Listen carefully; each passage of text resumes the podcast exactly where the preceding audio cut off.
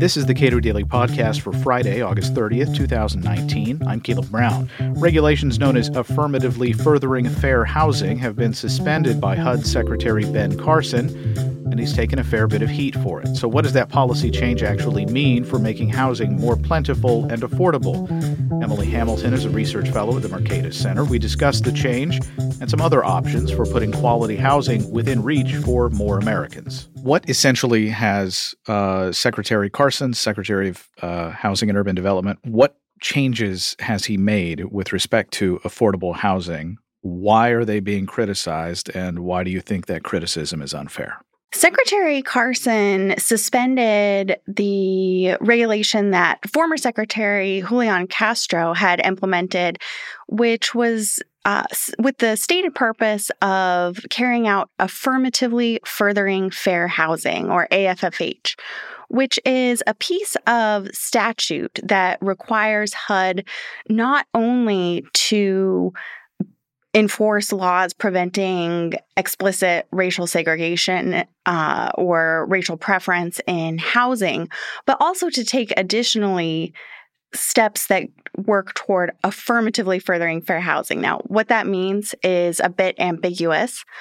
Under the Castro rule, localities were required to do extensive studies and gather a bunch of data about socioeconomic segregation in their communities.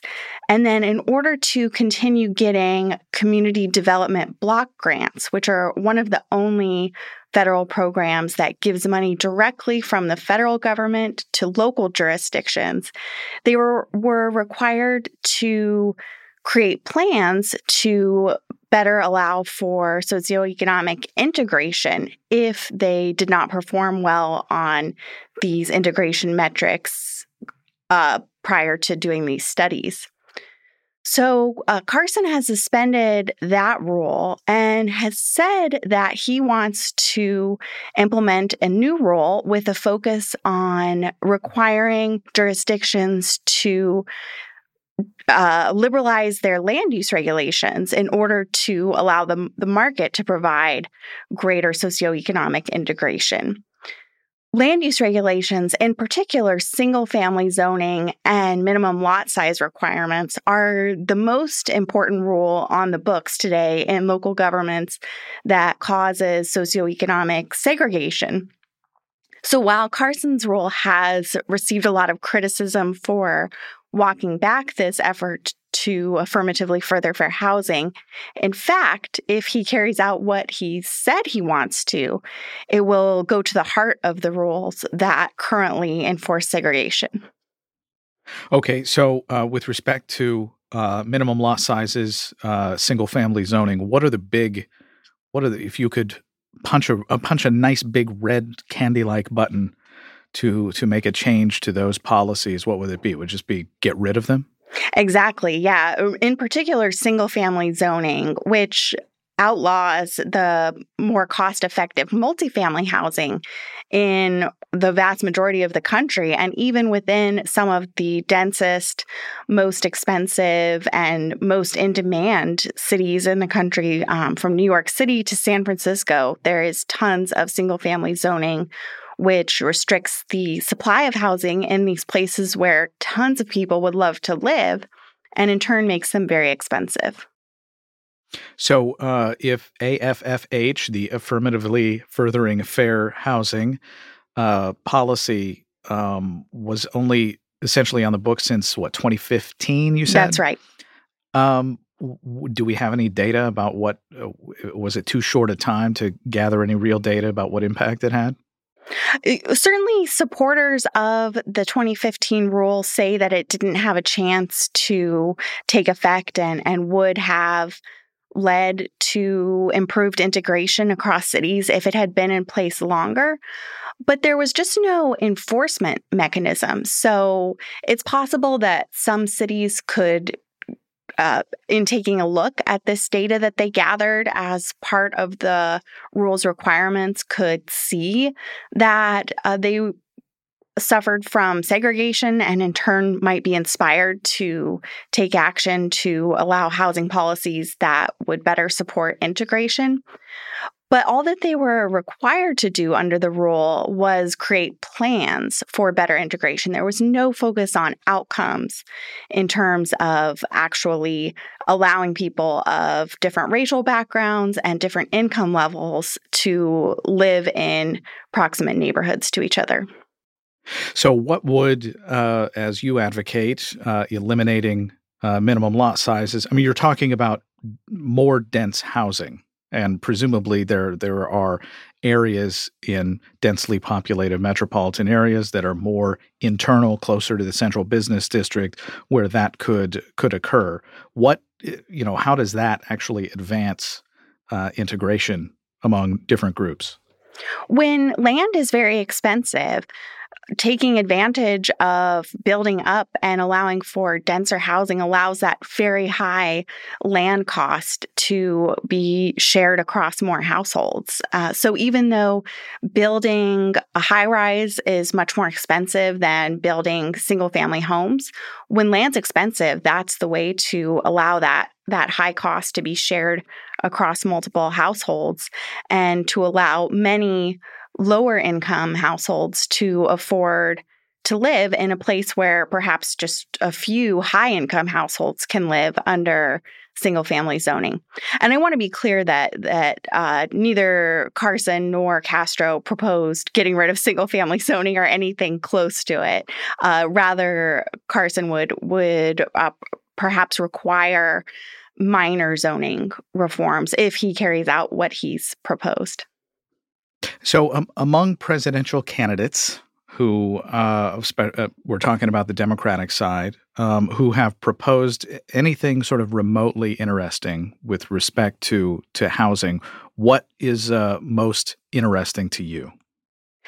Senator Cory Booker's bill is interestingly very similar to Secretary, Carson's proposal. Both have seized on to community development block grants to encourage zoning reform, which makes sense because there aren't a lot of other federal lever, le- policy levers that go directly from the federal government to localities.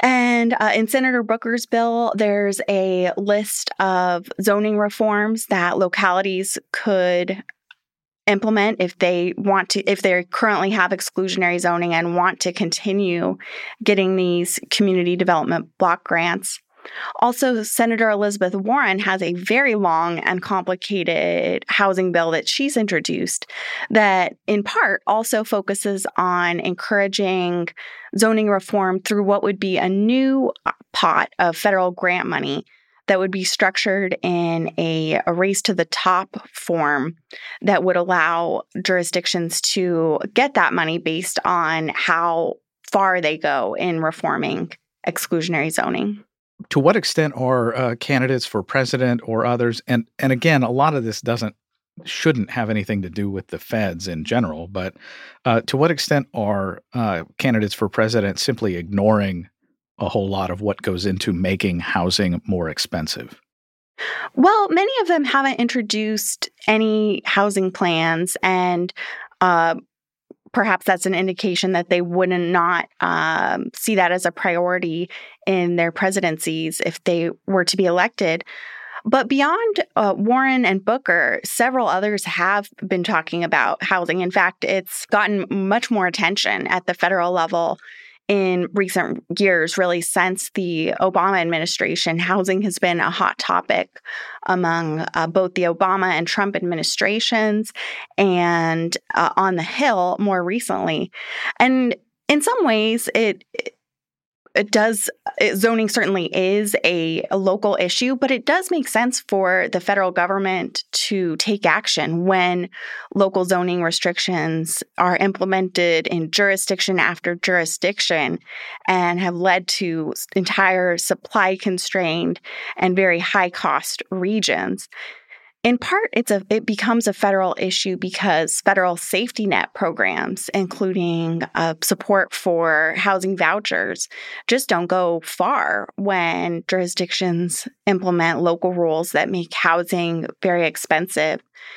And additionally, when entire regions become very expensive, Americans aren't able to afford housing in the location where their best job opportunities are located, leading to less fewer opportunities for income mobility, less innovation and economic growth. So it, it really is a matter of federal concern.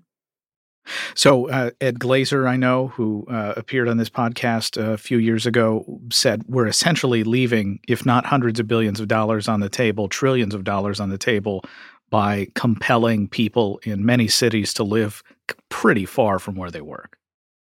Yeah, that's right. The time and money cost of commuting is gigantic. And then beyond that, you have people moving, uh, say, a recent high school or college graduate moving not to where their best job opportunities might be located, but to where they can afford housing. So they're accepting a perhaps less exciting, lower paying career over their lifetime in order to live where where housing is manageable rather than where they would perhaps prefer to. To the extent that uh, the feds are handing out uh, benefits like housing vouchers and that sort of thing, and those vouchers are not going as far as they should in cities where housing is expensive, driven in many cases by uh, local policies, is that effectively, in your view, just a subsidy from the feds to uh, those communities that are making housing more expensive? Yes, that's right. Uh, and Senators Booker, Warren, and Senator Kamala Harris have proposed increasing subsidies to uh, housing. But in cases where the supply of housing is essentially fixed by these local land use regulations, those subsidies will be captured by landowners uh, in the term in the form of increasing prices and rents rather than actually benefiting the people who receive them directly. Are there any changes with respect to housing that states are making uh, that you see as beneficial right now? Absolutely. And the state level is where I am the most optimistic. The while housing affordability and housing supply is a matter of federal concern, I'm not sure that community development block grants or other federal attempts to encourage liberalization will be very effective. But a state action has the potential to directly preempt some of these most important local land use rules that prevent new housing supply.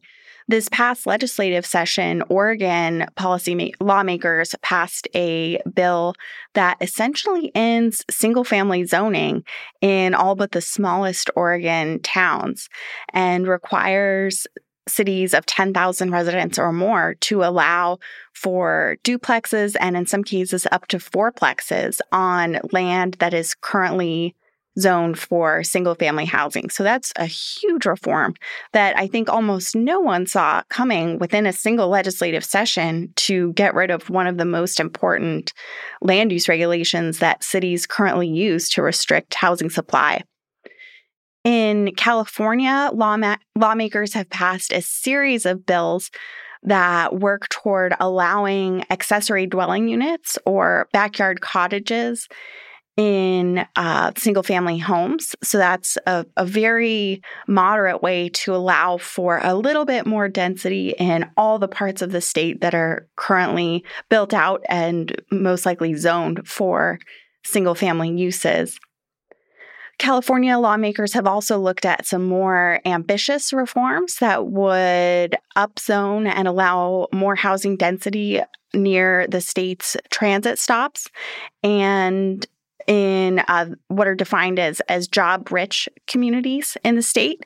That hasn't passed yet, but uh, there are certainly huge efforts being made at the state level in California to liberalize land use policy. And is that just because of uh, how California exists? Like, why California? Why not Missouri or New York or some other state?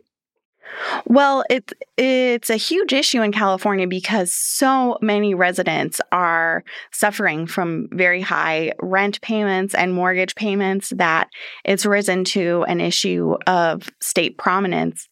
In Missouri, there there are a large number of residents who are also burdened by their house prices, uh, but it's not not certainly far fewer as a percentage than in California and um, and it's it's uh, not due to local land use regulations in general. In New York, that's an interesting question. Uh, New York policymakers at the the local and state level in general have not made efforts to liberalize land use regulations, even though New York City is one of the most supply constrained places in the country. Um, perhaps uh, I, I, I couldn't tell you what makes state politics different in New York City, uh, but in fact, rather than passing following the model of Oregon or California to liberalize land use policy, they've increased uh, rent control laws at the state level that will perhaps uh, lead to even less housing construction than they've been experiencing. Emily Hamilton is a research fellow at the Mercatus Center. Subscribe to the Cato Daily Podcast wherever you get your podcasts and follow us and suggest show topics on Twitter at Cato Podcast.